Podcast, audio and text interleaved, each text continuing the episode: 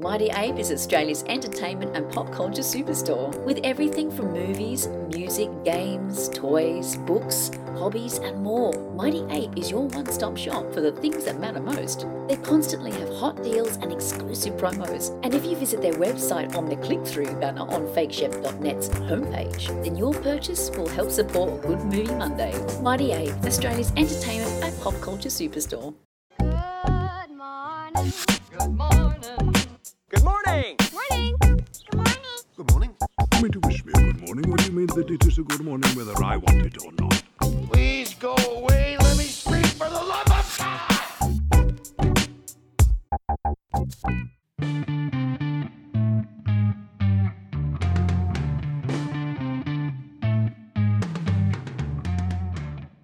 hey, a cover song is basically a remake, right? Yeah. So, "A Sunshine of Your Love" was featured on True Lies, and not the cream version, the living color version. So, that's like a remake of a song and a remake of a movie. Yeah, Yeah. that works for me. How clever am I? Yeah, super. super smart. Have you ever seen the movie that True Lies was a remake of? No, no, I haven't. La Totale. Yeah, I can't imagine. I can't imagine what that film is like without a Tom Arnold and a giant like jet plane. Like, how do you re- and Jamie Lee Curtis stripping? Yeah. Like, I mean, like, I suppose you could have a lot of other people stripping. Well, the but- original uh, title has an exclamation mark in it, like True Lies doesn't. Yeah, well, True. I mean, Most French movies have an exclamation yeah. mark, don't they? I don't know if True Lies would True Lies work with an exclamation. How would you say that? True Lies? Yeah.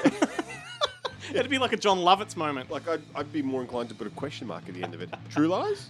True Lies? True lies? Hey, did you know um, they tried to get like a sequel off the ground for years for True Lies? That doesn't surprise me considering how long it seems to be taking for that thing to come out on Blu-ray. Or any of on his- any, yeah. any James Cameron James kind Cameron movie. film. Tom Arnold made a movie a few years ago called The Kid and I, which I highly recommend to people. And he played a fictionalized version of himself. And in that movie, they were making True Lies too. and Arnold Schwarzenegger and Jamie Lee Curtis came back and reprised their roles. How good is that? I know. It's, uh, Henry Winkler and Linda Hamilton were in it as well for some reason. Well, yeah. Why wouldn't you get if you can get Henry Winkler if you can get Henry Winkler and Linda Hamilton in your movie? Well, why, why wouldn't you? Well, how's that? One minute in and already off topic, dude. Yeah. That's what we do. What I meant to say was uh, this week's episode is all about remakes. That's that dreaded word that uh, movie geeks reject. well, we're going to be discussing some of our favourites. We'll probably have a laugh at some of the worst ones too. And um, thanks for tuning in. You are listening to Good Movie Monday, the podcast presented by FakeShemp.net. We are the home of the nerdy cinematic ramblings. My name is Glenn Cochran, and every day I thank the Lord for the Shaggy Dog remake. And, and sitting in the, the other chair is Ben. no one ever. Sitting in the other chair is Ben Helwig, who I only assume considers Wynorski's The Wasp Woman to be the greatest remake of all time. G'day, Ben. I was gonna, I thought you were going to say "Not of This Earth," which uh, I do indeed because it was it was Traci Lords' first non-porn. Perf- Actually, I don't think it was her first non-porn performance, but it was super early on, and she'd said like, uh, "Well, I don't want to do nudity in, in the film," and Jim Wynorski said, "Well, like I love you, Tracy, but if you don't do nudity, I can't use you in the film." Well, she's in the film. Let's just say that. Let's just say that she's in the film. You haven't referenced Jim Wynorski for quite a while. I, I know. I'm, I've been holding. I've been holding off. I was like saving up till that we do the show on Jim Wynorski. And you Wynorski'd all over me. Yeah. Uh, the very idea of doing a show about remakes is probably enough to, to piss most people off. Um, but we're up for it. We are, look, and I do, I do. I've got a question for you. Does it count? And I hope the answer is yes. Does it count as a remake if it's just a new version from the of the source material? That's an adaptation. Well, no, you yes, but you know, like um, okay, so what's a good example? Uh, Wages of Fear. Wages of Fear is a movie that's based on a book. Sorcerer is. Uh, you do. Yeah. That's what he movies. Well, okay, but s- so okay, well then it must be yes because Sorcerer, according to William Friedkin, Yep. Sorcerer is not a remake of Wages of Fear. It's it's the William Friedkin version of the book of like adaptation of the book. Yep. So, but that still is. So, is it a remake? No, I, I say yes. May as well skip my Yeah. my recommendation there. I'm just paying you back from roadside profits. I wasn't going to talk because I've got one. I wasn't going to mention that one. I wasn't going to ruin it for myself. Mm. Well, why don't I do rollerball instead? Uh, no, I'm not doing rollerball. Anyway, uh, we digress. The show, of course, is made easier with the generous support of uh, Four Pillars Gin, Eagle Entertainment, the Astor Theatre, Luna Drive-In, Umbrella Entertainment. So thank you to all of them. And of course, a thank you to the guys that uh, chip in every week. So on today's show, you'll also be getting a weekly dose of the good stuff from Jarrett Gahan from Monster Pictures. Uh, Guillermo Troncoso from Screen Run will be dropping in. Adam Ross from Triple M and those mountain people from Bonehead Weekly will be here too. Gotta love those guys, even though they just stick it to me every time. yeah. they love sticking it in, pulling it out, and then sticking it in again. Destined to be a cult classic, Traci Lords in Not of This Earth, priced at just $89.95. And to stir up the rental and sales excitement on this new release, retailers with qualifying orders will receive a full-size custom-designed Traci Lords standee for display. See your distributor for details. Traci Lords in Not of This Earth. Mate, re- remakes, they're a funny one. Like, generally speaking, I'm one of those people that's against them. And yet, when you actually put your mind to it, there's like loads of good ones. Yeah, look, I think it's I think it's a really interesting kind of proposition, and I often think that when a remake is bad, it's because they're trying to serve two masters. Like, say, take the Ghostbusters, the Ghostbusters remake. Yep. Like, the Ghostbusters remake, the people who love the original seem to think that the remake is for them, Mm. and I guess to a degree, by the way they marketed it, Yep. the studio are trying to make it for them, but really it's not. It's for the six, seven, eight year old who's never heard of the original Ghostbusters Yeah. and is watching that film for the first time. And whether or not that Ghostbusters, that Ghostbusters becomes a cult classic is up to them. It's not up to us, Yep. you know, 40 year olds who watch the original Ghostbusters, you know, way younger than we were technically supposed to and like loved everything about it. So is it you know is it really for us to say that movie sucked because is the movie really for us and the, you know that is a kind of the remake conundrum like who is hmm. it actually for It is a, there's a very, very valid point, although that movie did suck quite a lot. I, I mean look I didn't mind it Yeah. I'm never going to watch it again No. and it's certainly like it is not like it's never going to make it onto my I'm never going to buy the day bill Yeah. and have the poster frame like it's not going to be that film but you know if it was on TV and I was flick if that was still if flicking channels was still a thing Mhm. that people did with television because there's only there was at one point there was only five channels but if I came across it and it was on I'd be like hey Well, let me put this to you. I kind of have three unwritten rules when it comes to remakes, and see if you you agree bet with to, them. you bet to write them like audibly No, so first one would be if the film is, uh, I guess, culturally significant or has a certain prestige, it probably shouldn't be touched. right You know, like your your Psychos, your Texas Chainsaw Massacres, that kind of thing. But then the second one I would probably suggest would be that if the original film has dated very poorly or is widely unknown in the greater sort of you know cinematic zeitgeist, then go for it. yeah And then I just reckon reboot instead of remaking. That's my third point. Yeah. Is that there are so many films that actually do reboots that if you really want it to be a sequel, it can be like Evil Dead. You know, there's enough little Easter eggs there to connect it to the original. Dawn of the Planet of the Apes. You know, that's an entry point for newcomers, but it's connected to the Charlton Heston film. Piranha 3D, I think, is as far removed from Piranha as Piranha 2 was, and yet the 3 in the 3D kind of signifies it's a third one. It's a third one, yeah. You but know? I mean, look, I totally agree with you on that on that last point. Yeah. like like wrong turn, like the latest wrong turn. Yep. like has nothing to do with those first three wrong No. turns, really, or five, or five wrong turns, or six wrong turns. No, this would be like the seventh. seventh one, but it is it's just like a it's like a complete reimagining of, and all they've done is kept the bare bones of the yes, it's a bunch of kids who take the wrong turn Yeah. on a road trip and shit happens. Yeah. Like that's and that's that's all you need. That's the best. Yes, Like I I. I, love it when things when they totally play on your expectations and fuck them and like just no, we're going in a completely different direction. This is not what you. and some people though would say, you know, well then why call it wrong turn? Well, it's because if you didn't call it wrong turn, people would then instantly say, well, why isn't this just another wrong turn? You know what Yeah. I mean? It's sort of a catch twenty two. But uh, but even then, like I, I like those ones, like I said, that kind of do play as a sequel if you you know if you want it to. Oh, like no, well, yeah, like a couple of nods. Yeah. Like I like to, you know, like yeah, like you know, you you a nod to the forefathers. Yeah. but not in any way.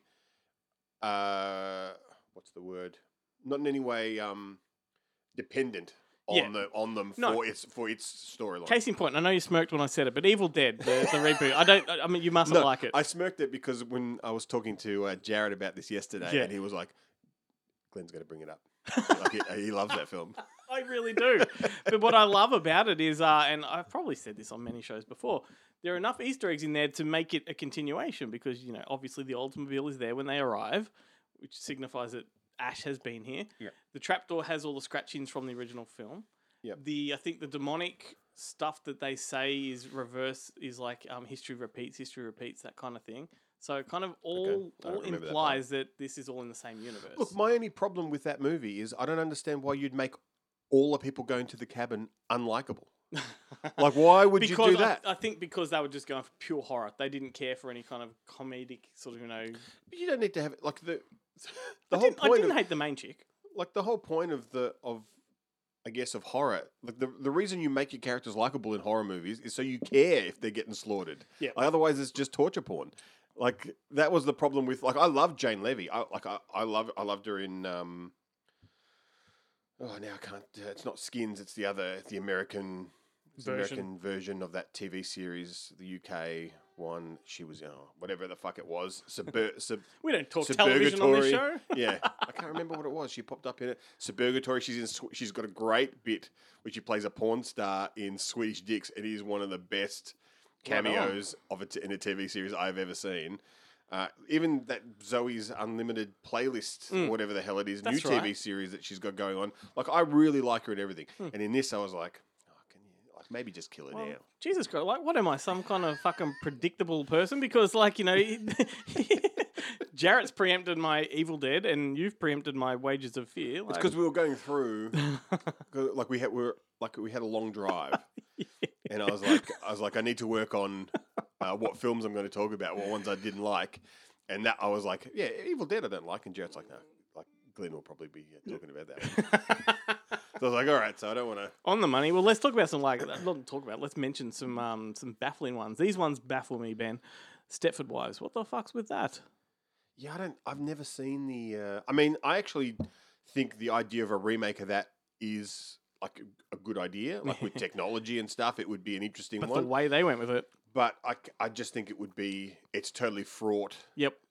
with political issues that I'm sure the Well- and I didn't- look I didn't watch the Yeah, uh, like I mean, It's Alive qualifies as that number two point I made, where if, a, if it's aged relatively poorly, you can remake it. Which the original It's Alive, it's a very hokey kind of cheap kind of you know B movie, which we both love because you're Yeah. looking at me like, uh, what the fuck are you saying? I was like, well, it's yeah, it's Larry Cohen. It like, is, but the remake it is could what have it been is. good. They could have actually done something very creative with it. I mean, look, I must admit the the only scene I've seen from the remake is that hospital massacre scene when it's born, and I was like, that's pretty cool. Like I didn't I didn't see the rest. But rest. then the rest kind of just goes down the toilet. Oh, okay. Um, what about the Wicker Man, Straw Dogs, Death Wish, Ben Hur? Like, what the fuck is with these? Yeah, I mean, yeah, I mean, most of those were pretty bad. I do like the the bees thing in Wicker Man is great. That's the only part. And, and it's become a meme. That movie's become a yeah. meme. That image has become a meme. I mean, look, I haven't really, to be honest with you, I was supposed to see it at the Nicolas Cage marathon, and I did not make it that far. Um, but I because when I like when I heard about that movie being made, I was like, how? Who's going to believe that Nicolas Cage is a virgin? Like, I mean, it was a tough sell when it's Edward Woodward, but you know, it's it was it's set in a it's set you know 30, 40 years ago, and in England, and people are very religious, and maybe that's a thing. No, there's no fucking way that Nicolas Cage isn't dipping his dipping his wick. well, uh, how about we dive into some in a minute? Um, we've Alright. got favorites to talk about. Then we're also going to talk about uh, some uh, un- unfortunate ones and, and, and a few other things. But Jarrett is waiting in the wings. Let's give him a run at the mic, and then we dive in head first. Hey, this is Jarrett, and welcome to PE Class. Now, this week there are quite a few releases hitting home entertainment, courtesy of the majors and one indie. So let's kick it off with Disney Fox. They're releasing the Best Picture of 2020, or is it 2021? I mean, the awards are this year, but it's technically for films released last year. So I'm gonna go, I'm gonna go with the 2020 Best Picture. Although the film did actually theatrically release in Australia in January. Oh no, that was the advanced screenings that went for like three weeks and then the movie opened in March. Anyway, Nomadland is coming out on Blu ray and DVD, and the Blu ray features a featurette, two deleted scenes, and a Q&A. Then also out from Disney is Raya and the Last Dragon. Now, as I understand, this film wasn't really a theatrical release. It may have played in theaters simultaneous with its Disney Plus release, but I'm kind of considering it like a Disney Plus release. Regardless, it's coming out on DVD, Blu-ray, and 4K Ultra HD because God, yeah, this basically direct to DVD type of movie needs a 4K Ultra HD, not the best picture winner. Uh, Nomadland with the amazing cinematography that doesn't need a 4K Ultra HD. What are you smoking anyway? Uh, that's Disney Fox for you. Then moving on to Madman, they're releasing Oscar nominee for Best Picture Minari, the film about a Korean family chasing the American dream. And from what I understand, this Madman DVD and Blu ray release features no special features, which is a little heartbreaking. I'm not entirely sure what's on the US release, which should be out through A24 and Lionsgate, I think, handle most of their home entertainment, so I haven't checked that one out to see, but it's a shame. This film had so much critical acclaim and won numerous awards at film festivals throughout 2020, and then arrives on home men in a real lackluster edition from Madman. Jesus, dropping the ball much? Then moving on to Roadshow. Speaking of dropping the ball, Roadshow have got coming out on DVD. Why on earth this is coming out on DVD, who knows, but thankfully it's not coming out on Blu ray. It's Dragon Soldiers.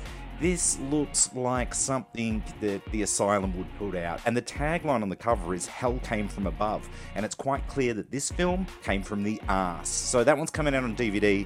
Um, have a look, Google it, check out the artwork, it looks shit.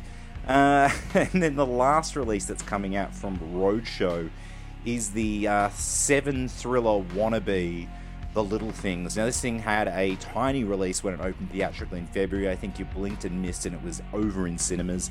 Uh, it had an all star cast. It had Denzel Washington playing the typical Denzel Washington washed up uh, role that he plays so well, but at the same time is a bit of a yawn because it's not much of a stretch. Then you've got Rami Malek in another role where he kind of just, um, I don't know, I didn't buy him in this role whatsoever as this sort of hotshot new sort of detective uh, that didn't want to listen to Denzel to begin with, but then builds a bond with him and they kind of go together to track down the killer, Jared Leto, or try and work out if Jared Leto is in fact a killer, and then Jared Leto in another sort of caricatural role himself. In fact, he's probably the best thing about this movie. It just feels like maybe his performance belonged in a better movie. I don't know. Anyway, the movie was very average and I was super underwhelmed. But I'm not here to critique the film, I'm just here to tell you about the home entertainment release. And with that said, the home entertainment release is a little lackluster, just like the movie. It's coming out on DVD and Blu ray, and it features merely two featurettes, but I guess that's all you really needed this film. Unless there was an alternate cut, which was actually better film, that would be great. Anyway, that's it for me for this week. Until next time, stay physical. Oh well, thank fuck for that. that's, that's like a that's a better week of releases for Jared to get stuck into. He had nothing to go with last, week. No. Ah, always informative as always. Uh, visit Monster Fest on social media platforms, and uh, that's where you'll find Jarrett lurking. Ben, how do you feel about um, race flipped and gender swapped remakes? Oh. I think like yeah, if you if you literally have no better idea for how for uh, uh, an entry point into a remake, then maybe you should. So I'm thinking like it. Death at a Funeral, Annie, Guess Who, and then you got the uh, the gender reverse ones like Ghostbusters, Little, and What Men Want. Yeah, I mean, do you want to leave this one alone or move on? Yeah. I mean, like some of them. The, the problem is, is that some of them are just bad films, and like, and it has nothing to do with the gender swap or the race swap Mm. aspects of it. Like, I, I actually didn't mind Annie really. Um, the rest, of, I can't even remember half of the ones you said. But there ain't um, no single adaptation of Annie that I will get behind. Oh, really? I hate it. You didn't like the the, the original movie? I hate it. Oh, okay. Yeah. What, I mean, An- I mean that's inc- it's incredibly offensive now when you look back on it. But Yep. um, you know, I like I like the I like eh, offensive. I like the, the so the songs. I like the songs. and I've always liked I've always liked um, what's her name as a villain, like Tim Curry as a villain. Yeah. And uh, now the na- her name has just uh, slipped out of my head. But um, Well, there was always the re- the, the, um, remake with Kathy Bates. the Disney Kathy one. Bates? The Disney one that um what's his name? Um the guy that directed like High School Musical, I think. Oh right. Anyway, There's a. there's a remake, a Disney remake. yeah, no, didn't need to see that. And it's Kathy Bates is the um is the the Yeah. orphanage. Yep, yep. And the guy's No, Vic- why couldn't Victor she be Garber. the, Why Victor- couldn't she be the love interest, the secretary of uh, of Moneybags, whatever his name is? I think his name's Daddy Vic- Daddy Warris or Victor Garber is the main guy in it. The bald, Okay. the bald guy. Yeah. Anyway, Victor Garber. I've, Man, never, that- I've never seen that guy without hair. I've just spent way too much time talking about Annie. I can tell you that. well, I want to mean, know. like the worst one, Yeah. in my opinion, is the Zapped. The Zapped remake. That like, how do you take Mm, Yep. a teen sex comedy and then Disneyfy it and Disney have done that to a few. like, but it's like taking like making Porky's a fun family film where Porky's is a fat kid who likes to eat hot dogs. like, it doesn't make any. No, no, It doesn't right. make any sense. Like, why is like she's got the like literally the poster of Zap I know, is upskirt, them upskirt. upskirting someone, and you're like, like what executive at Disney went? You know what? Like, forget Computer Wore Tennis Shoes, which actually did get a remake. Forget Cameron. with you know, forget Tom Thumb, forget Uh, any of these other your Brothers Grimm or any of these other kind of you know Disney kind of family friendly type things to, to turn into a Disney Channel made for TV movie. No, let's go for the pervy teen sex comedy. Like, why not do Hots? Why not do uh, you know private lessons or pr- private school? Or like it's it just it was it it blew my mind. Of course, I had to watch it immediately. Uh, you know, it's fine for what it was, but it's no zapped. no. Well, let's uh, let's move on because like it's once again the whole letterbox crisis comes into play, and we are this time um, breaking a little bit of tradition. We're going to go with three movies in this segment each, but you've kind of narrowed mine down to two because I'm not I'm not going to bother with Sorcerer anymore, the William Friedkin film that was essentially a remake of Wages of Fear because we've already talked about that. talked thanks to you. Um, but how about some? Uh, people are probably going to expect us to talk about The Fly and Scarface and The Thing, and I hope you haven't got them on your list because I think they're too typical. No, I kind of I yeah, the like Blob. Some obvious ones. I had the blob in the thing in my honourable mentions. Uh, All right. Well, th- what's your first one? Let me guess. Nutty Professor. close, very very close. It is uh, Invasion of the Body Snatchers. You, you remember that part in the Nutty Professor where he falls asleep? Yeah, And then like a pod thing goes and replaces, like a pod of Eddie Murphy replaces him, and he becomes his entire family. Which which body snatchers? The 1979 version, Right, okay. directed by Philip Kaufman, the man behind the the Right Stuff and the Wanderers. Um, Amazing film. I think. You do? I thought you didn't like the uh, any of the invasion. Uh, I don't like the genre, and I don't really like many of the invasion, like the the was it the Abel Ferrer one. Ferreira one, the Donald Sutherland one though. That's iconic. That's a great Yeah. one, yeah. yeah, but no, actually I, like- you're I right like- though. I I fucking like don't touch it. Yeah, But um, yeah, no, it's great, and it's you know basic pod people. What people go to sleep and pod the, these pods that come from outer space to, to replace them, and Mhm. they we become a utopian society full of automatons. Um, it's a fantastic film. Like scared the bejesus out of me when I first saw it. yeah, it's pretty But creepy. then the funny thing is, I didn't see the original one until much later. Like I would have been in my 30s, Mhm. and the opening kind of the first time they come across the the animated kind of half corpse that Yep. it hasn't completed its transformation thing. That scared the fucking piss out of me too. It's like it's like watching Night of the Living Dead. Like it is that Mm. kind of powerful, and I didn't realize it was like one of the first films of Don Siegel, Yeah. who had gone to do phenomenal films. Mhm.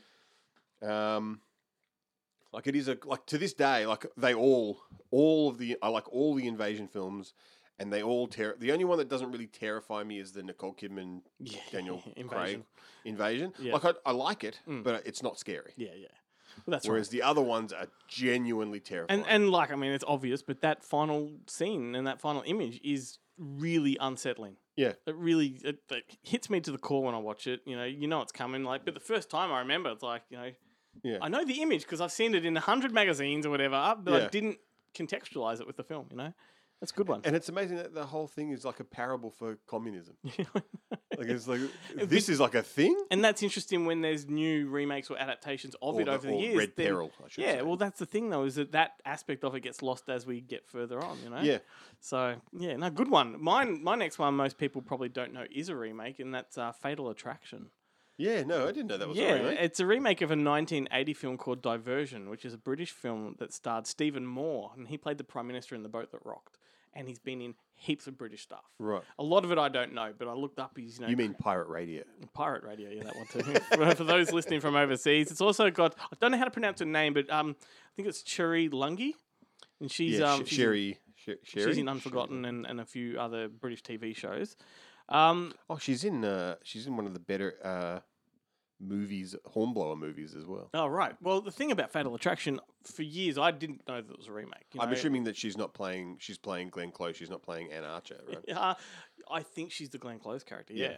Uh, I've not seen the would be. original. I've not seen the um the the, ver- the version you know, Yeah. adapt or um version of it. But the thing is, like Fatal Attraction, like so many remakes in the '80s, I didn't know were remakes. You know, we didn't make a big deal about it back then. And Especially if they if the Americans stole them from another country. yeah, yeah. You're like, I don't even know if they got paid for these. Now the internet's here, and you know everyone Yeah. finds this information out regardless. But Fatal Attraction, I just think, is a really strong film, and to know it's come from another one and still maintain this legacy of essentially the Bunny Boiler film. It's the film that set the standard for a whole new sort of subgenre. yeah, But to know that that subgenre started elsewhere is quite fascinating to me. yeah, Uh, totally. I like it, and um, is it Adrian Lyne? Is that how you pronounce his name? I can never Yeah, get that wrong. Adrian Lynn Lyne, whatever. Uh, he's he's an obsessive kind of filmmaker. He always sort of goes in that direction, and I'm not comfortable with a lot of his films, Yeah, it's all uh, obsessive eroticism. And and adultery and, and Yeah. that kind of stuff. Like I, I was never comfortable with Unfaithful. Like I, Yeah. I, I went into that with a partner, and No, I'm like, that's- I can't watch this while you're sitting next to me. People who know me know that I will not go and see a movie about adultery. You've- I you've don't want to said that. watch it. I'm not interested. Like I'm sure it happens. I'm sure it's it's all based on reality. I want no part of it. All right. Well, what's your second one? Let me guess. Flubber. Close again. Very very close. Oh man, I'm on the roll. It is uh, 1999's Payback. Oh, of course. I think directed by uh, Brian uh, Helgeland, uh, starring Mel Gibson and Maria Bello and uh, uh, Greg Henry. Second time that this has come up in a week. Um, someone I knew purchased the original. I think. Yeah, earlier in the week. The original. Payback. I could. Well, there are the point point blank. Well, because Is that what the was thing is, there's there's Payback. There were two two versions of Payback were Yeah, yeah. released. There's the theatrical cut and then the director's cut. Yep. The theatrical cut has um, Kris Kristofferson as the uh, major villain, Must be thinking of something else. and then there's uh, and then there's the director's cut where it's uh, the, a woman is the uh, head Nah, of the organization, nah, and nah. I was I was thinking of Edge of Darkness. A mate Oh, of mine, a yeah, mate of mine with, um, purchased the Bob Peck Edge of Darkness. yeah, right. Yeah, I digress. Which is like, it's more of a TV miniseries. Yeah, yeah. one, I think. Yeah. I was way off. Uh, way off. um, the original of this is Point Blank with Lee Marvin and uh, John Vernon. Once again, I think directed by, by directed by John Boorman, Mm. uh, which is a classic, a Amazing classic kind too. of uh, film. And pa- I really like Payback. I actually prefer the theatrical cut to the director's cut. I like it. I think they're both good, Mm-hmm. but um, you know, it's got a, it's got a great cast. It's like super kind of stylized. The action is fun. Gibson, like you know, I, I keep joking about him being uh, Jewish folk Jewish folk hero Mel Gibson. Uh, he's like the golem. Uh, How many comeback movies has he had? he's he's had a lot. Like I remember that. What's his name was supposed? What's that one where he does with the bunny and Jodie Foster? Oh, that's right. That was the Beaver. Uh, the Beaver. That Yeah. was supposed to be his comeback movie, and you're like, oh, just keep you Yeah. keep needing more, Mel. What other come? We could do a whole episode of Mel, Mel Gibson Mel Gibson comeback, comeback movies. because he had like Expendables three was a comeback movie. I think Get the Gringo because he just keeps fucking up in real life. He was in that uh, Frank Grillo movie too. That uh, what was that one about the, the? It's like a Groundhog Day type movie, and he's the A boss villain level? in it. Boss level, yeah, Yeah, he's the he's the main villain So everything's a comeback for Mel because he just keeps fucking up in real life. because it's just hard to believe that that for someone he hasn't died. Like for someone who was as big as he was, Yeah. and he's still physically able, still good looking, Mm-hmm. still you know charismatic. Yep. it's just it's hard for everyone to accept that. I Well, I suppose it's hard for Hollywood to accept that he can't. He's not. He's not going anywhere. He's not A level anymore. He's No, not but- an A lister. He's not going anywhere. He's, And persistent, not, man. and he just kept doing it. I mean, I look, I love Bloodfather. I thought Bloodfather was great. yeah. But you know, Mel Gibson's a monster. but you I, know, I still love him. but like the fact that he's a monster has nothing to do with whether or not I like his movies. Yeah, that's right. You know, exactly. like for all I know, Tom Hanks is an asshole. It's not going to stop me. From, not gonna In fact, I've heard he is. yeah, it's not going to stop me loving that thing you do. You heard it here, folks. You know. But anyway, that's That's it. uh, All right. That's enough for payback. Okay, well, um, for someone like me that has a strong aversion, just you know, generally to remakes, I, I found it really hard to narrow some of these down. Like, Like I had a lot. yeah, um, I'm going to go with a staple from my childhood, and that sort of I had a few in my mind for this one. It was going to be Three Men and a Baby. I thought, nah, I've probably spoken about Is it going to be? Is it My Father the Hero? And then I was going to go Quick Change, perhaps, because that's a great film. I didn't know that. I was as another one that only this week I found was a remake. I've gone with Three Fugitives. You're right. 1989, starring Nick Nolte and Martin Short. This is hilarious. Like, this is a very slapsticky comedy of errors kind of movie, but it's got a real big heart to it. You know, because the whole the whole um, gist of the movie is Martin Short plays a dad uh, who's like a, a bumbling wannabe bank robber trying to rob a bank to get enough money to save his daughter who's sick. And Nick Nolte is a real life bank robber that happens to be in the bank at the time and gets taken hostage Right. and it's just hilarious. The um the shit that goes on between those two is just the stuff of comedy gold. Like I haven't seen it since I was a kid, Mhm. and f- I think, funnily enough, I've seen the original French movie that it's based on with Yeah. Gerard Depardieu, like more recently because it was one of those movies that, like in year seven and eight, one of the language classes, like we had, we had French and Chinese, and you had to do both Yeah. in year seven and eight, and then year nine you got to choose which Mhm. one you wanted to do. But they would always just show you at the end of the year, you get to watch a movie. And like, we're watching The Three Fugitives, we're watching My Father the Hero, we're Yeah, right. watching uh, Three Men and a Baby, and we got to see all the, I got to see all the original French versions. Amazing. Well, I mean, like, yeah. I mean, this, this, I always say that you know these movies from the eighties I've watched with my kids as they were growing up, and Three Fugitives was an absolute banger for them. Yeah. Like just funny from start to finish. But anyway, so Three Fugitives, like, check it out. I don't know how easy or, or difficult it is to come by these days, but Oh, Yeah. I mean, is it a Disney? Is it like a touchstone? It is a touchstone, so it must you be on Disney You would think it would be on Disney Plus, wouldn't you? anyway, well, hit us with your final uh, positive one. Let me guess, yours, mine, and ours. Once again, I don't know how you're doing this, Glenn, but it's like you've hacked my phone and are, and are reading my notes because that's where I put all my research. Um, no, this one is uh, Peter Segal's 2005 football classic, The Longest Yard. Of course. I Of course. uh, starring Adam Sandler. And I should just say, before I go into the cast, Peter Segal, like he's directed some some fantastic films, including Get Smart, Mhm. uh, which is a funnily enough a remake of a TV series. Yep. He did Tommy Boy, but he also did Bikini Two: The Saga Continues, which I have never seen, but I really want to. Yeah, it sounds great. Sounds great. That's one one of his first films.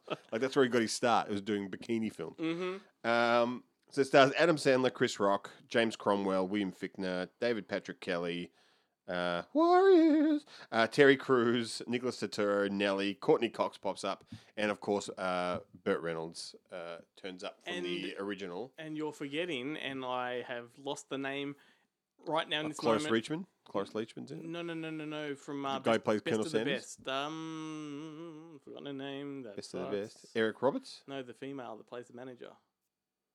Sally Kirkland. Yes, she's in it, isn't she? No. I'm nearly certain she's in it. You keep talking. I'm gonna, you I'm look gonna it up. I'm fact pretty check sure that she's one. not. I think it's. I think you're thinking of Cloris. Le- she might be in the original. Keep going. It might be Cloris Leachman you're thinking of. There'll be people that know the answer to this that are going, Jesus Christ, what are you guys? Uh, like I really like this film. I like it more than I like the original, and the original was directed by Robert Aldrich, who's one of my all-time favorite directors. yeah. Um, but and I will talk about this in when we discuss more remakes that we don't like. If we do that later on, Excellent. Yep. Uh, I do not care for Burt Reynolds. You've said Like- that before, and you've shocked me every like every time you say it. I just think he's an asshole. You see, Smokey and the Bandit. Smoking and the Bandit is pro- is possibly the one exception. Like I don't mind. Like Deliverance is a great film, Mhm. but he's playing a bit of an asshole in that. So it's fine that he's he's like. But whenever he plays like a romantic, he just straight he just comes across as a bully and a and a cunt for Well, lack you- of a better word. you're not wrong. Everything he's in, like, I do not care for him. You're not wrong. So what year was Longest Yard? The original one or No, the, the remake. 2005?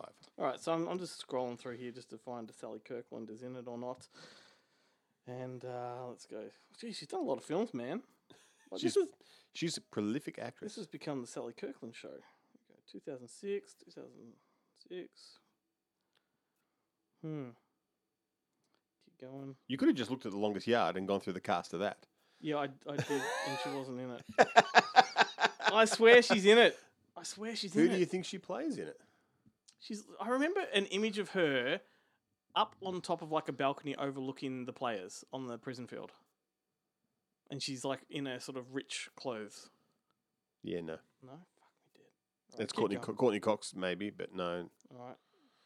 Anyway, keep going. I'm still going to look this up, but you know, I'm, Yeah, no. You can, look. Yeah. if you if you believe that she's in it, you know, the mind can make can make it happen. I've I've watched The Secret. You're just like if you're 100 percent convinced that Sally Kirkland is longest you know what it is? No, she's in it. it's Big Stan. Big Stan is a fantastic film. That's what it is. but that, that's Not this far removed. Come on. Well, this is twice now. Twice in the show that I've been talking about one film, and you're like convinced it's another film that is not. It's not a remake. No, but this and is not just a football movie. this is what you call payback for foiling me twice.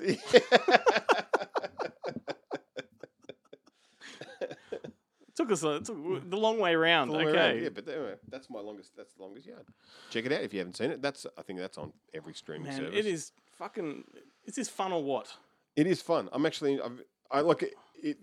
This show has gone in a different direction than I thought when we first came up with the topic. Like, you gave me the weekend. You left me to, for the weekend on my own devices, so I had a completely different idea of what the show was going to be, and I was going to watch a bunch of these. Like, I, I was going to talk about Tortilla Soup, which is a remake of Eat, Drink, Man, Woman, Mm-hmm. and I was going to watch both films and talk about both and how they differ. And Uh, we know, could have still like talked about both. Yeah, but uh, Well- I didn't have time. I couldn't. I, there's like there's so many. Like I wanted to watch Gloria and Gloria. Man, didn't well, have time. you know, if you thought it was fun here, it's fucking party central over at Screen Realm. so here's our old mate Guillermo with all the fairy bread and party pies you can handle. What's going on, everybody? It's Guillermo here again from ScreenRealm.com. That's right, Party Central, at least in my brain. I'm not crazy. Let's talk a little bit about what we've covered in the past week, shall we? Kicking off with casting for Knives Out 2, the sequel to the 2019 Who Done It hit, directed and written by Rian Johnson. Daniel Craig is reprising his role as the enigmatic gentleman sleuth Benoit Blanc, and this time he's going to be joined by an all-star cast that so far includes Dave Bautista, Edward Norton, Kathryn Hahn, who was recently fantastic in WandaVision, and Janelle Monáe. There's still word on who they'll be playing, but more than likely, they're gonna be suspects. The sequel is heading to Netflix. Not only is the sequel, but another film as well. The streaming giant paid upwards of $400 million for two follow ups, with Rian Johnson returning to direct, write, and produce, and Daniel Craig staying on as star. Cameras on Knives Out 2 will begin rolling in Greece next month. More sequel and Netflix news, a follow up to Enola Holmes is moving forward with Millie Bobby Brown and Henry Cavill set to reprise their roles as Enola and Sherlock Holmes, respectively. Basically, the whole team is returning, Harry Bradbeer is returning to direct, and Jack Thorne is returning to write the screenplay. I can't wait to collaborate again with my Enola Holmes family. Millie Bobby Brown said in a statement Enola holds a special place in my heart. She's strong, fearless, intelligent, and brave. I look forward to fans seeing how her journey continues. Masterful South Korean filmmaker Bong Joon Ho, who cleaned up at last year's Oscars with Parasite, will be directing an animated feature film about humans and deep sea creatures. He's reportedly been trying to get this up for a few years now and he's just finished the screenplay in January. There's not much else to go on, but anything from this director is absolutely newsworthy. By the way, if you haven't checked out his entire library, go to IMDb, go check out Bong Joon Ho, check out all the films all of them. And then a big project coming together with Apple Original Films in a deal with A24 with distribution is a Joel Coen directed film called The Tragedy of Macbeth, which will be the first time Joel Coen is directing without his brother Ethan. Big stars on board this one Frances McDormand, Denzel Washington, and Brendan Gleeson, among others. Not much else is known about the film, although Coen reunites with frequent collaborators Bruno Delbonnel as director of photography, Carter Burwell with an original score. The Tragedy of Macbeth, expect this one to be, you know, winning everything. Couple of reviews on the website. Glenn reviewed Those Who Wish Me Dead an Angelina Jolie starring action flick directed and co-written by Taylor Sheridan, Oscar-winning screenwriter of Sicario, Hell or High Water, co-creator of Yellowstone, so theoretically talented in front of the camera and behind the camera. What the hell happened here? Off the bat, one and a half out of five stars by Glenn, who said, putting it simply, this is not a good movie, even in a so bad it's good kind of way, it barely scrapes by. Angelina Jolie is sorely miscast as the story's heroine, and both her demeanor and appearance here provide no credibility to her being a firefighter.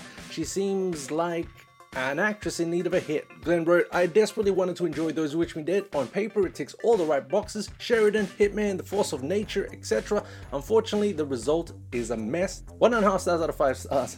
I reviewed Chris Rock's starring Saw film Spiral, which, uh, yeah, why don't you go to screenrealm.com and see what I said about that one? That's it, guys. Thanks so much for having me. Remember, screenrealm.com for your latest movie, TV news, reviews, all that jazz. I'm out of here.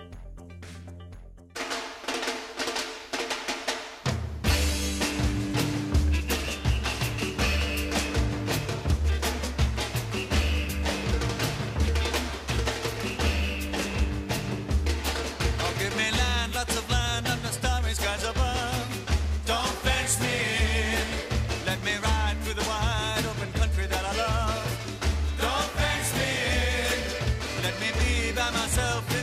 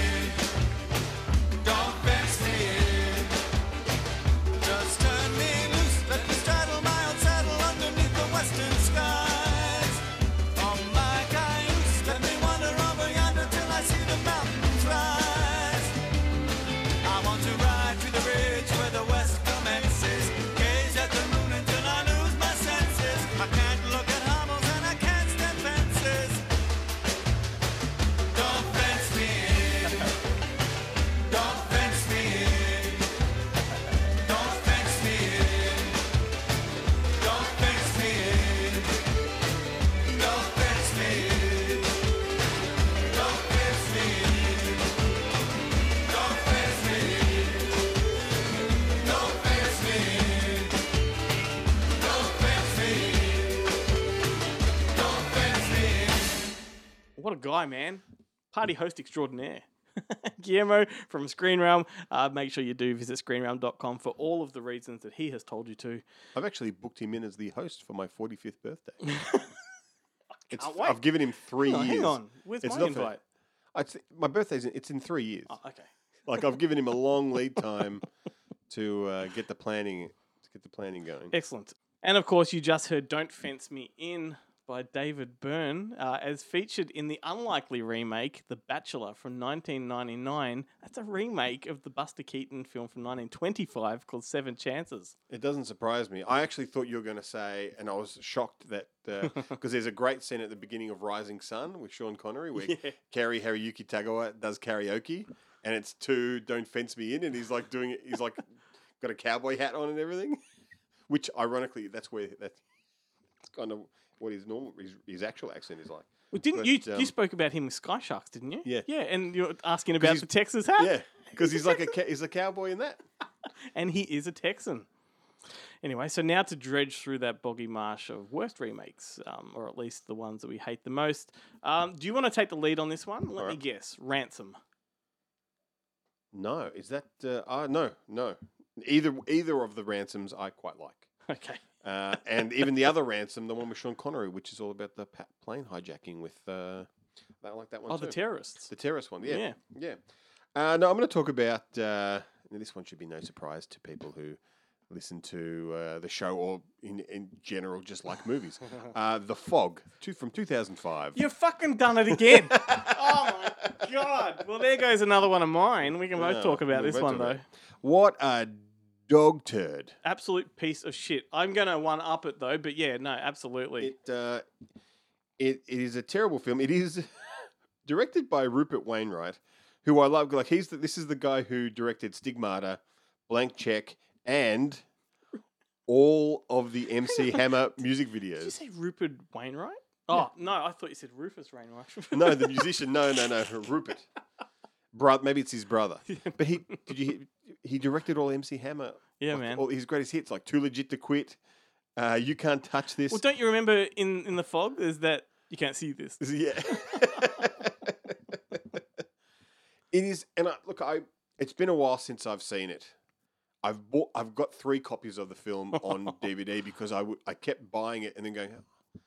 I got this? If I'd be out and I'd see it and be like, have I got it? No, look, I'll get it again because like I have to. Like, surely it can't be as bad as I Yeah, it's the whole. as, as I you remember. it keep being, watching bad is- movies just to convince yourself it's good, It is bad, and I.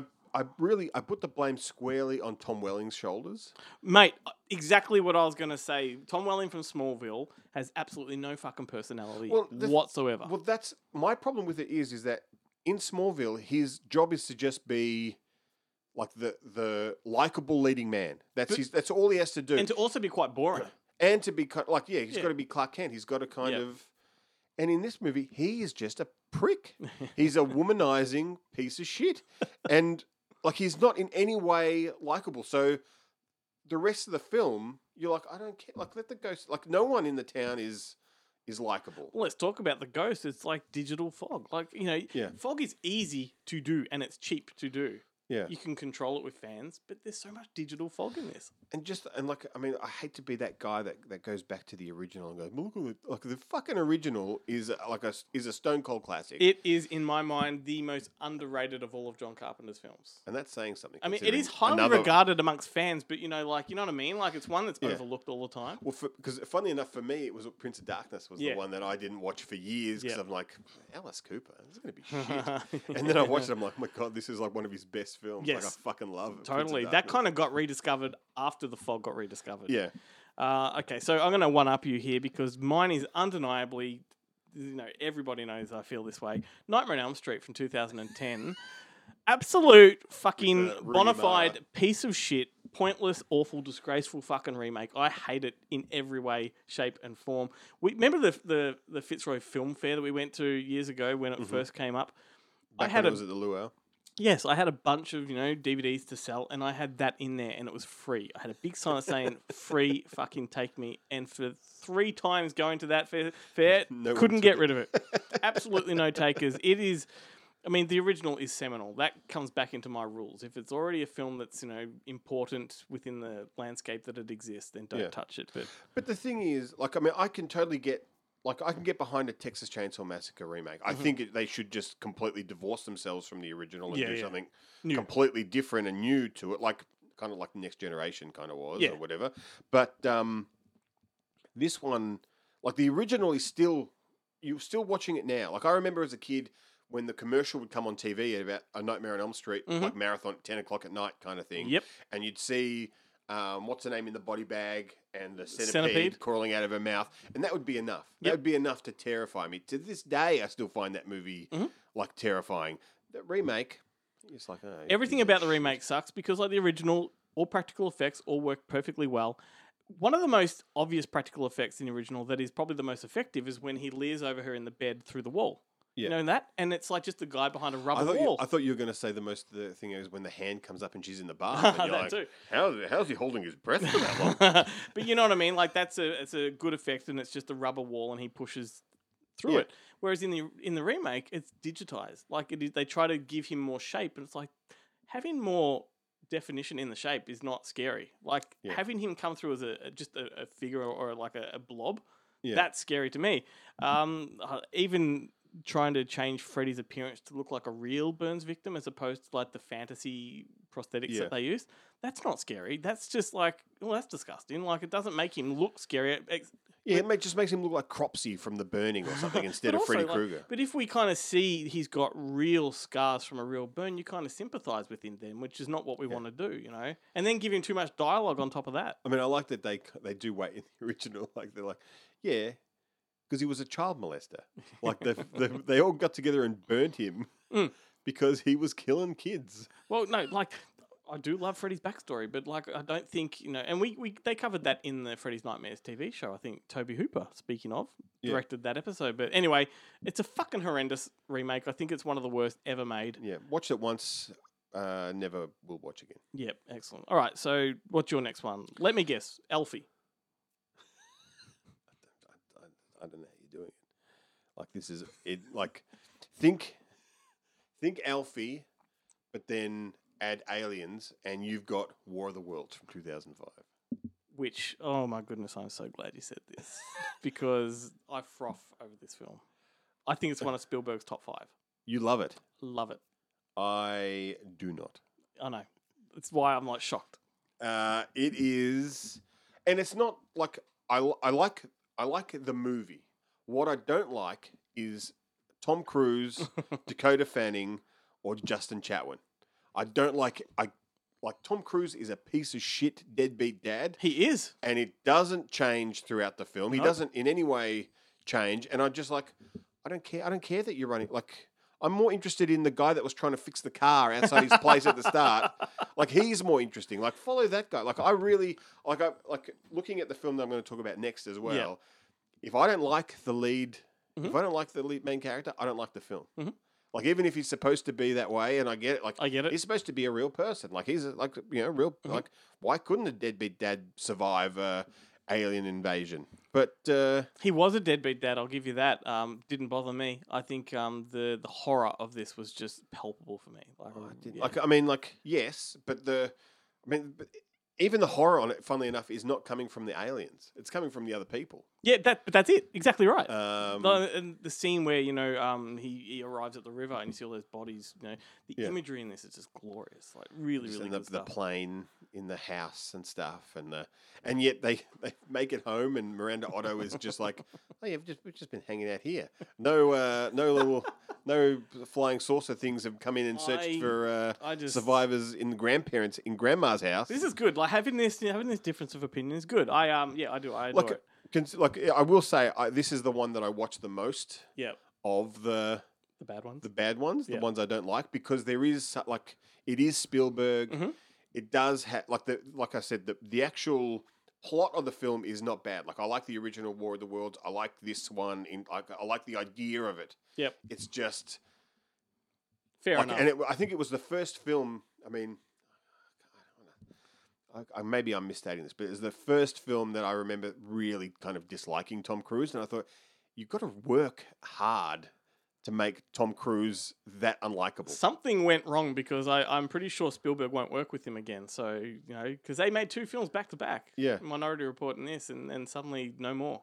So, Yeah, right. Maybe Tom was just fucking around with the insurance budget too much by insisting, I'm going to hang off the plane. It's like, Tom, here's here's some interesting. Uh, you know, you've put it in there as one of the least favorite. When it got released, David and Margaret from At the Movies or whatever their show was, talk about a stretch. But David gave it five out of five. Right, and he predicted it would be up for Best Picture at the Oscars. right. That's how much he loved it. Yeah, well, he was too busy, obviously too busy pissing on Fellini's shoes at the time. yes. Okay, so What did, um, Mar- what did Margaret give it? I think she gave it like three or something. Yeah. Yeah, Standard. It's a movie. Enjoy. that's That's right. All right. Well, um, I'm going to go next with uh, Rob Zombie's Halloween, which I think is a disgraceful remake. I think it is absolutely abysmal. I think it's really, uh, what's the word, disrespectful to the John Carpenter film. Yeah, I do. I think to, to give Michael Myers a sympathetic background, like for the entire original film, Donald Pleasence was just saying there's no reason. He's just evil. Like he's just pure evil. And that was the, Yeah, and that was the that it, as exemplified, with just like when he's a kid. No, and see, he- that's the problem with, with I have is that no, no, in the original. I mean, like it's just Yeah, the, yeah. the kid who just kills his sister for There's, no. Yeah, exactly. So that makes him terrifying because there's no rhyme or reason for him being evil. Yeah. Whereas Rob Zombie gave him a disadvantaged background, and, and there's he's a bullied and it's a social commentary on Yeah. if we don't look after you know blah blah blah. And I'm like, well, that doesn't make him scary. Like that makes it preventable. yeah, You know, like and I- predictable. well, that too. And I just think pretty much every step of the way through this film, it's like he's pissing on John Carpenter's, you know, legacy. I really hate it. I hate it so much. And I love Rob Zombie, but I think what he did here was just awful. Yeah, like I mean, I, I can't look. I didn't. Funnily enough, Oh, and and before you go, like to, to turn Loomis into like a, a fucking media whore with Yeah. Malcolm McDowell's character, it's just awful. yeah. But like, I mean, I have to say that I, funnily enough, I actually saw this Halloween before I saw the original. I didn't see the original Oh, Halloween yeah. until just before the hmm. last iteration Yeah. came out. I hadn't I hadn't seen it, so I didn't have any of that Mm-hmm. like baggage Yes. from the original one when I when I. Do you uh, recognize it though? watched Like having now gone back to the original, like Well, to be honest with you, I, I can I really can only remember that part where he finds the mask. yeah, That's and maybe maybe some boobs. Otherwise, I don't remember anything else that happens in the film. Yeah. And I like in every Rob Zombie film I have seen, which is I think all of them except for maybe Lords of Dogtown.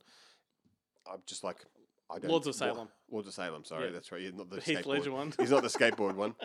Um, I think like this, these these films aren't for me. yeah, yeah, right. Like I just like uh, No. I, I don't. I, I you know, just don't care. it's like I funny. d- I, don't care enough about them to hate them. the uh, the guys from Bonehead, um, who we're going to throw to very shortly, they or Joe at least adores Rob Zombie's films. Like I, A lot of people do. A lot of people whose opinions I usually yeah, like agree with, like love him. Like, and there's no there's no denying that um, he sells tickets. Yeah. like people come from far and wide to watch Rob Zombie films. But I, Hey. it's the same. I feel the same with with his name music. Look, name drop. Look, we've had him on the show, like episode one and two, but uh, and I do love his work, and I think movies like um, the Devil's Rejects, American cinematic classics, and Didn't, couldn't couldn't give like I do. I, I love Otis like or Yeah, yeah. um Bill Moseley's Captain character. Spaulding. Yeah. No, I love Captain Spaulding. oh yeah, yeah, I think like he iconic, Yeah. iconic character. Couldn't care less about the films that he's in. Yeah, fair like I enough. just like him. yeah. Yeah, so look, I do think he's made like even Lords of Salem. I think is just like almost a, an Argento type of fucking mind trip. But um, but yeah, no, when he does these Halloweens and the thirty ones and all, I just really can't get on board with it. But um, anyway, so is that all you've got? no, Uh, let me no. guess. Let me guess. Arthur. I actually like Arthur. Yeah, the Arthur remake's not bad, eh? Actually, like uh, anything with Greta Gerwig is good. But uh, I actually, yeah, I like. I mean, the original Arthur is a classic, but the remake is just is nice. Mm-hmm. Yeah, it's just it's a- nice. it's It's, not. Different. it's not as like a, like once again. I'm not buying the poster and putting it up on my wall, but I, I enjoyed it, it while was I was harmless. watching It it was harmless. I did too. Um, now I'm going to talk about uh, a film from 1998, directed by Ted Kotcheff, called Switching Channels. With um, Alan Arkin. No. Hang on. Alan Birkin. No, what the fucking No, name? it's close. Kathleen Turner. Oh, that's not even close. What are you No, talking well, about? Hang on. Oh, what's Well, the one Alan with, with and, what's uh, the one with Jimmy Kathleen. Smith? And she's hanging from a gun on the Th- post. oh, that's Switch. Oh, fucking hell. All right. I'm That's on a, a- fucking that's a- roll today. yeah. I tell you what. That's a that's one of the gender reversal one where they Jimmy Smith is Should a we womanizer just who redo the wakes whole up as a episode? woman. Yeah, Start again. Start again. uh, uh, I'm just glad that this one doesn't so far doesn't feature me singing yet. So um, I didn't hit well. record quick enough. yeah. uh, no, it's Kathleen Turner, Burt Reynolds, Christopher Reeve, uh, and Ned Beatty. Oh, and and Oh, I do know this it does one. it does actually have one of my favorite things in films, and for some reason it, they seem to do it. They love doing it to him, but uh, it does uh, Henry Gibson, Yep. who is like a little short kind of slight guy, and they always get him to do weird acrobatic stunts in movies, and I love it. Like I always think that's hilarious. and in this one, he's like a he's like this you know killer who- who's about to be uh, uh, electrocuted on the, and they literally want to do it on the electric chair, and they they there's a whole kind of subplot in the film where they talk about pulling the electric chair out of like its dusty room where they haven't used it in 50 years just just to use it on this guy and they're like it's got technicians like oiling the straps and stuff um, this is a, it's a remake of um, his girl friday Oh, okay. or uh, um, the front page Yeah, yeah, which, yeah. which his girl friday is on the front page Mm. Basically burt reynolds uh, kathleen turner is like the star reporter of this tv news show and her ex-husband uh, Burt Reynolds is the um, station, the news, the news manager or whatever they call it, Yep. the, the head of the news department or whatever Yep. it is, the producer. And uh, she goes on a holiday and meets Christopher, and they're divorced. Mhm. She goes on a holiday, meets Christopher Reeve, falls in love, comes back, and decides she's going to quit, right. and she's going to get a regular job and start a Mm. family and not be uh, the you know uh, was it New York or Chicago. I can't remember what city it is, but the the best reporter in uh, Yep. in town, willing to go everywhere and do anything for a story. And once again, Burt Reynolds, like like if you've seen His Girl Friday, it's Cary Grant in this role. Yep. And Cary Grant is so damn charming and so awesome that even when he's being an asshole, you want him to get back together with uh, with the girl. In this, Nah. like you're just like Burt Reynolds is a prick, and he's like he's condescend, like he like he bullies, Mm. like Christopher Reeve. Like, admittedly, he's like a bit of a yappy in this. Yeah. but he's a perfectly nice guy, and Burt Reynolds is just giving him shit, like, and trying to like, you know, um, like insult him const, like he's constantly insulting him and stuff for no reason, and he, but he's, and it's not, it's not done in a, like, it's not like Christopher Reeve ha- has has said something like obviously stupid, like Mm. sheltered or or like a you know because he comes from a sheltered background or a privileged background. He's like a genuinely nice guy, and Burt Reynolds is a piece of shit. And it's just so hard to. And Kath, I mean, Kathleen Turner is so great. Mm. She's great in everything she's in. And it's just like, and Ted Kotcheff is a great director. He makes great movies. Sure does. And this movie would have been great had it been had it been Tom Selleck instead of Burt Reynolds, like just a different mustache. It would have been a much better film, like much better. But it, as it is, it's just a tough watch. Yeah, you're better off watching uh, or visiting the website Tom Selleck Waterfall Sandwich. You ever seen that? No, is It's- that just a, all of Burt Reynolds' movies, but if Tom Selleck was in them instead? no, it's just a whole lot of um, uh, exotic backdrops of waterfalls with Tom Selleck superimposed holding a sandwich. that that sounds almost as good as the "You're the Man Da- You're the Man Now" uh, dog website, where it's just that it's a picture of Sean Connery and it just goes, "You're the man now, dog. You're the man now, dog. You're the man now, dog. You're the man now, dog." And like you can just sit there for hours listening to it, and it becomes hypnotic. It sends you to sleep, and you have nice dreams, Oh man, well, knowing for a hundred percent fact that you are the man now. well, you know what?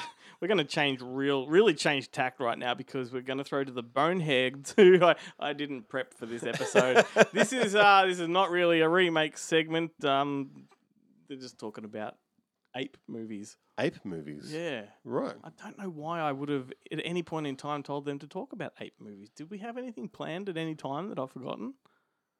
Maybe, maybe w- no, the show was on. We were on a break when Kong vs uh, Godzilla vs Kong came out. No. Oh well, here they are. Welcome to Bonehead Weekly Fun Size. We're going. I don't have a joke here. I don't have a joke. Nothing sounds Oh, you're appropriate. just you're just monkeying around is what you're doing. You That's didn't have right. anything Because what are we? What are we going to talk about, James?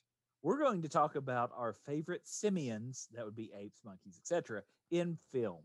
Oh, and I will kick us off with what I think is the best ape film, which would have to be Planet of the Apes. Now, it does have that classic ending. It has all that going on, but more importantly, if you haven't yet, check out Hanging with Dr. Z. It's Dr. Zaius's new talk show. Uh, Dana Gould may be involved.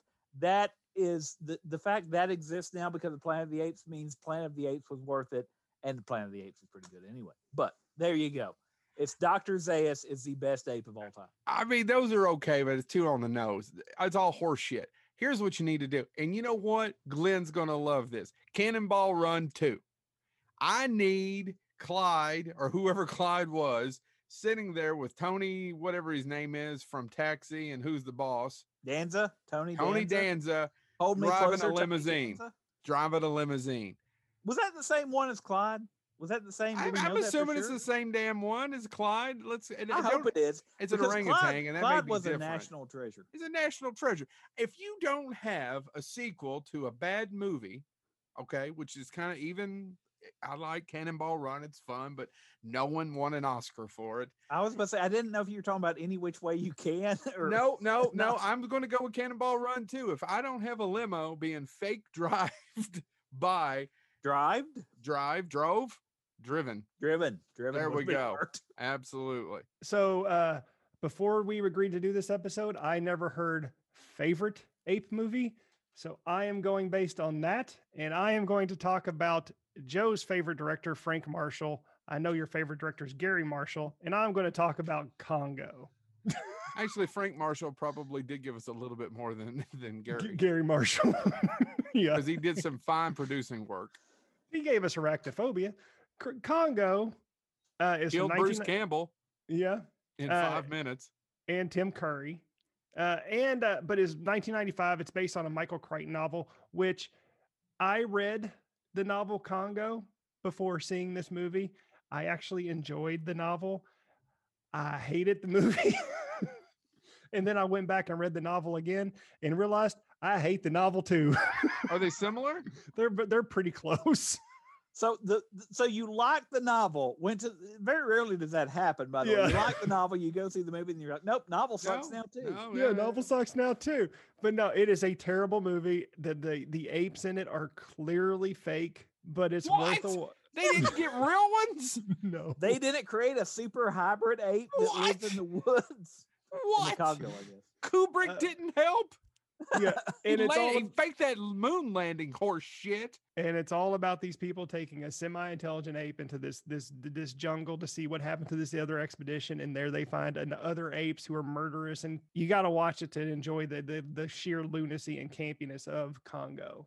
Or just watch SeaQuest, where they do the same thing with the dolphin. And a Yeah. special shout out to Captain Simian and the Space Monkeys. Oh, This has been Bonehead Weekly Fun Size. And that was Joe Lewis, Chad Jennings, and James Thomas from the Bonehead Weekly, a podcast all the way from Kentucky. And well, you know, look, they did do Planet of the Apes. That's a remake. Mm. So there we go. There's our There- there's a, there's there's a a, thin thread. do you reckon they listen to the show? Nah, I don't think they do. we listen to theirs. Like, uh, like I, I throw enough shout outs their way. I never get a, I never get any kind of love back let's let's direct this conversation at them. at them. Hey, boneheads, respond. Respond. Just say anything. Yeah. Just like we're friends on Facebook. Yep. Hit me up. Yeah, let us know you're listening. Yeah. We listen to you. Admittedly, I only listen to the first 10 minutes and go, I need subtitles for this episode. switch off. And if you're wondering where you can find them, they're on the Project Louder Network or wherever you get your podcast from. Just look up Bonehead Weekly. So, um, all right, we're about to talk about movies that we'd like to see remade. Um, but first, we're going to hear from Adam Ross about a particular remake he has on his mind. Do you have any guesses? Or have I already told you? You've told me what it okay, is. well, then let's have a listen. Hey guys, it's Adam here from Adam's Just Seen with another Good Movie Monday recommendation. This week we are doing remakes, and the remake that I have landed on is the remake of Wes Craven's classic The Hills Have Eyes. This remake by director Alexandre Aja is, I think, a modern horror classic. Aja's actually got a new film out on Netflix this week, Oxygen, that you should check out. But this is his English language debut. He splashed onto the scene with a French language film called High Tension that just absolutely blew my socks off. It was part of French New Wave extremity, horror films that basically had no boundaries in terms of violence, and a movie that still lives in infamy in a lot of pockets of you know of horror fandom. When this guy was coming to the US, we all got really excited because not only is he an incredible technician, but we're like, what can he keep the sensibility and can he do it within the studio system with a bigger budget. I was concerned. I thought, you know, this guy's going to get neutered. This film is going to be, you know, it's going to be a mess because that's often what happens when you get these people with singular visions and then you try to shoehorn them into the studio system. Could I have been more wrong? This movie is incredible. Uh, in terms of two as well, for being from a mainstream studio and just pulling absolutely no punches and allowing Aja to actually go further into those sensibilities. The dude's got a budget now, so you know. This movie, which is about the Carter family, which are making their way through the New Mexico desert, and they encounter mutants, uh, and not sexy mutants like Hugh Jackman and the cast of the X Men, gross mutants, uh, is an incredible playground for someone with Aja's sensibilities to just go apeshit. Um, you know, this movie has got so many opportunities to pull back and to be more conservative, and Aja just goes in the opposite direction. He puts his foot down on the pedal and he says, You like horror? Check this out. I mean, when movies are released theatrically and they're R rated and they're horror, I just go. That doesn't happen very often, uh, often at all. It happens once or twice a year. So for me, it is appointment viewing. I remember that when this came out, I said to my younger brother, "We just have to go and check this movie out." And about three or four times during it, we just turned to each other and looked at each other like, "Holy shit!" You know, I have really enjoyed the films of Alexandre Aja. He did Crawl a couple years back, and I just think that you know the guy is an excellent technical filmmaker. I think that he really revels in elements of genre, and I think that he creates fantastic suspense. So, I mean, look, this is like a really bad date movie, uh, and well, it depends on who your date is, but because of its extremity. But I just think The Hills Have Eyes. If you want to see someone pushing the boundaries of horror, showing great technical skill as a filmmaker, and it's got a fantastic cast there as well. Um, I just think that you should check this movie out. You you wouldn't be wrong to maybe look and go, oh, okay, like you know, a modernized remake of this, you know, of this classic. This is going to be crap, but you know, this is just, you know, a rare case of someone else coming into an existing property and bringing a new, even more extreme sensibility to it. Hell, remakes get a really bad rap all the time, but there are a bunch that I absolutely love, and this is the horror one that I thought that I should share with you guys. Hills Have Eyes, check it out ASAP. Well, that was completely unexpected. Uh, I, I was waiting for like Scarface or Three Ten to Yuma or The Departed or something like that. That would have been true Adam fashion. Yeah. But um, yeah, Hills Have I thought Eyes. he was going to talk about Cinderella Man again. I don't think that. I don't think that's a remake, but uh, I'll, I'll I'd be willing to go with it. Um, as I said at the start of the show, you can find him on Triple M and Ticker TV, but go to the Adams Just Seen Facebook page because that's where he hangs out and you can engage with him. That brings us to movies we would like to see remade. And I'll tell you what, we're, we're clashing here. Like, you've foiled me three times, I think, now, and and you've thrown one of my favorites into your dislike pile. um, I have two absolute bangers, but I want you to go first and let me guess it's Ghost Dad. Close, very close. You're playing along very well. It's a nudist colony of the dead. Could you remake Is- that?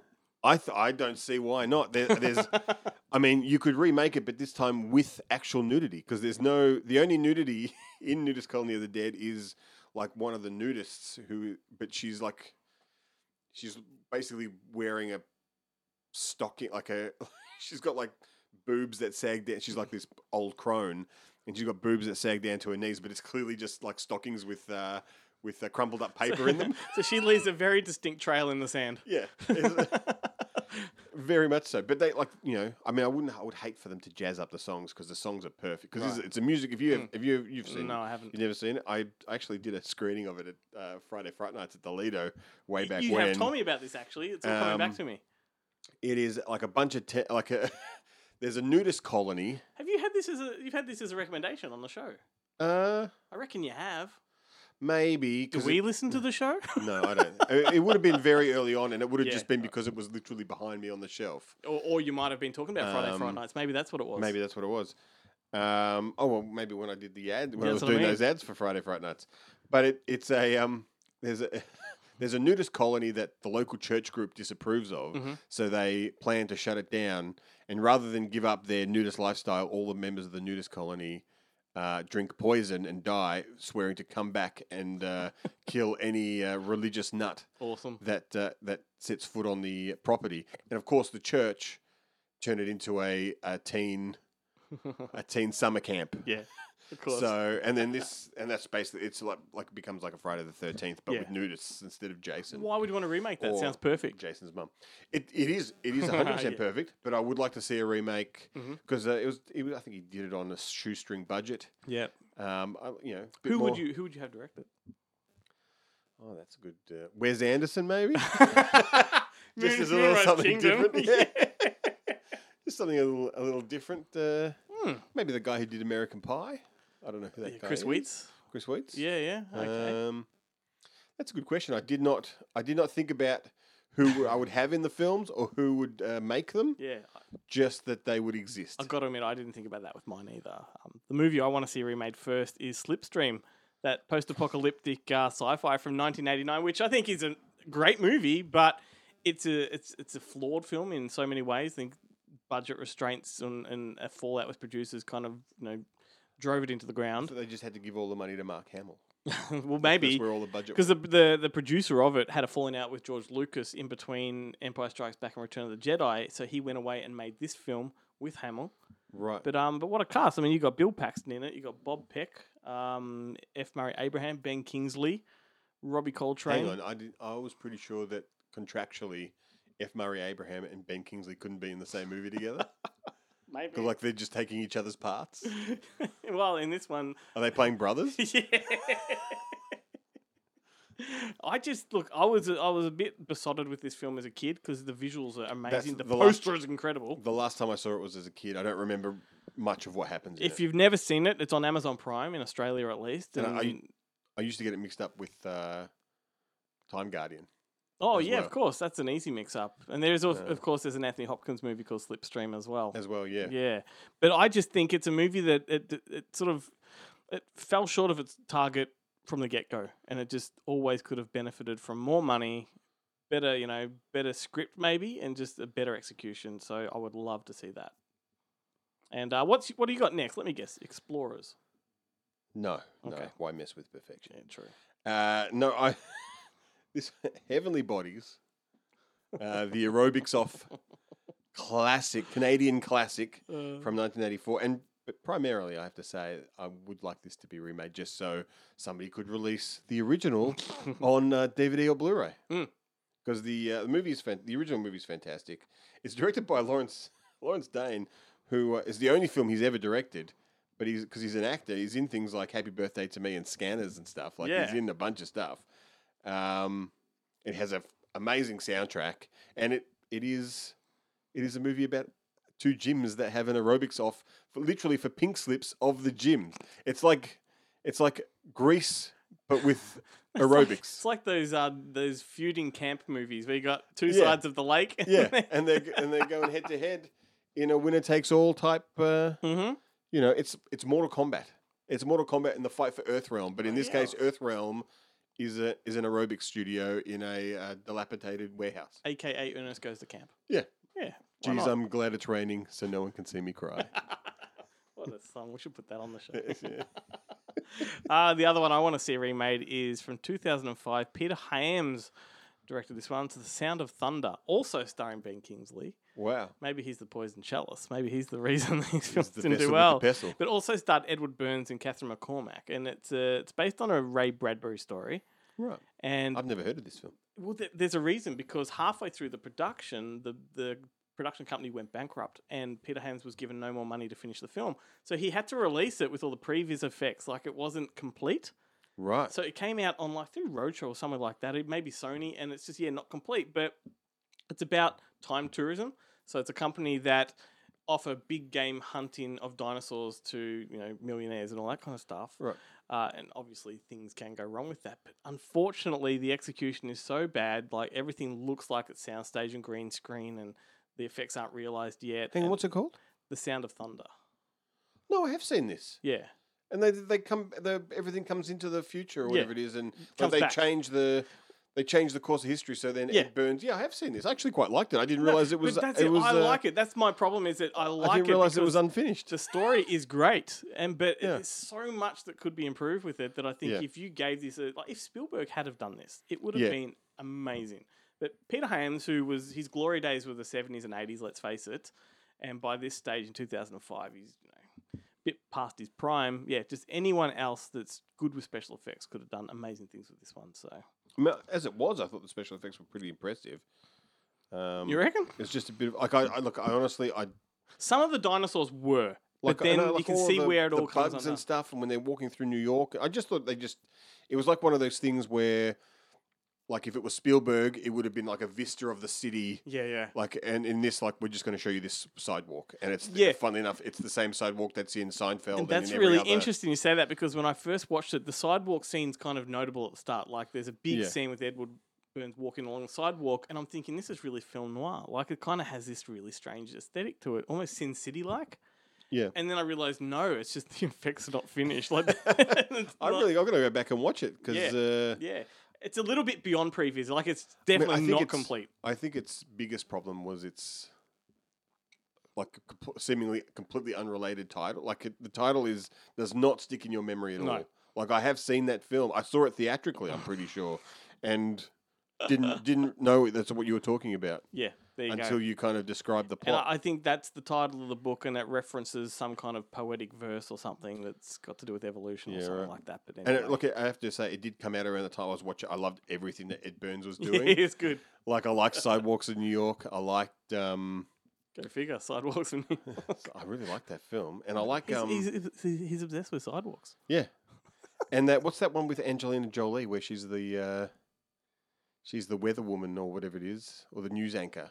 That's right. She's the news anchor, and um, not picture perfect. She's funnily enough, she's walking on the sidewalk, and uh, There's a Tony show Shalhoub uh, tells her she's going to die in uh, That's 24 right. hours. That is right. to- I've forgotten the name of that one.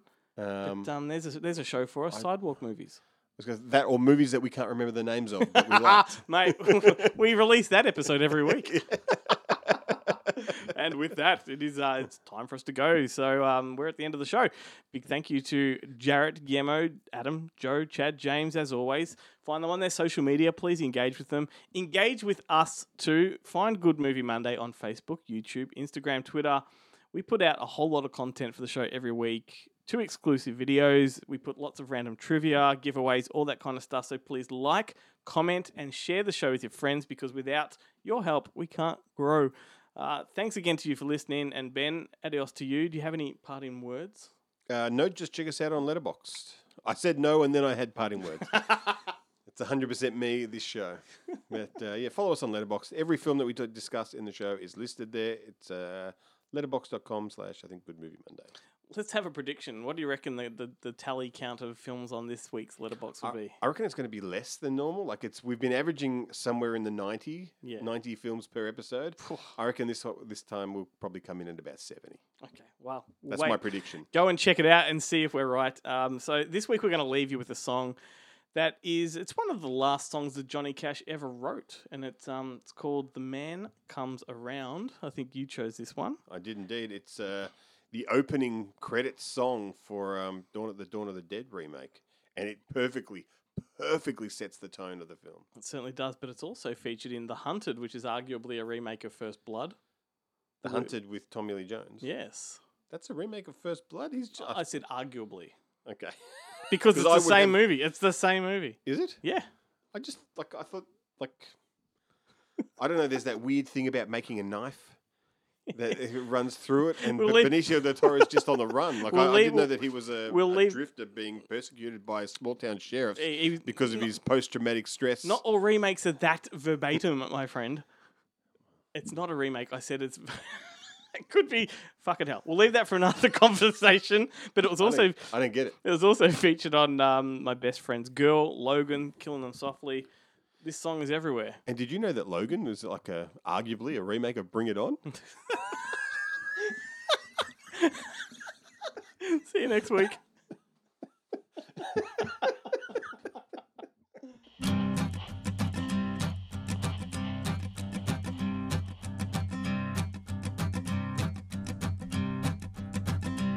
There's a man going round taking names, and he decides who to free and who to blame. Everybody won't be treated all the same. There'll be a golden ladder reaching down when the man comes around. The hairs on your arm will stand up at the terror in each sip and in each sup. Will you partake of that last offered cup or disappear into the potter's ground when the man comes around? Hear the trumpets, hear the pipers. One hundred million angels singing. Multitudes are marching to the big kettle drum. Voices calling, voices crying. Some are born and some are dying.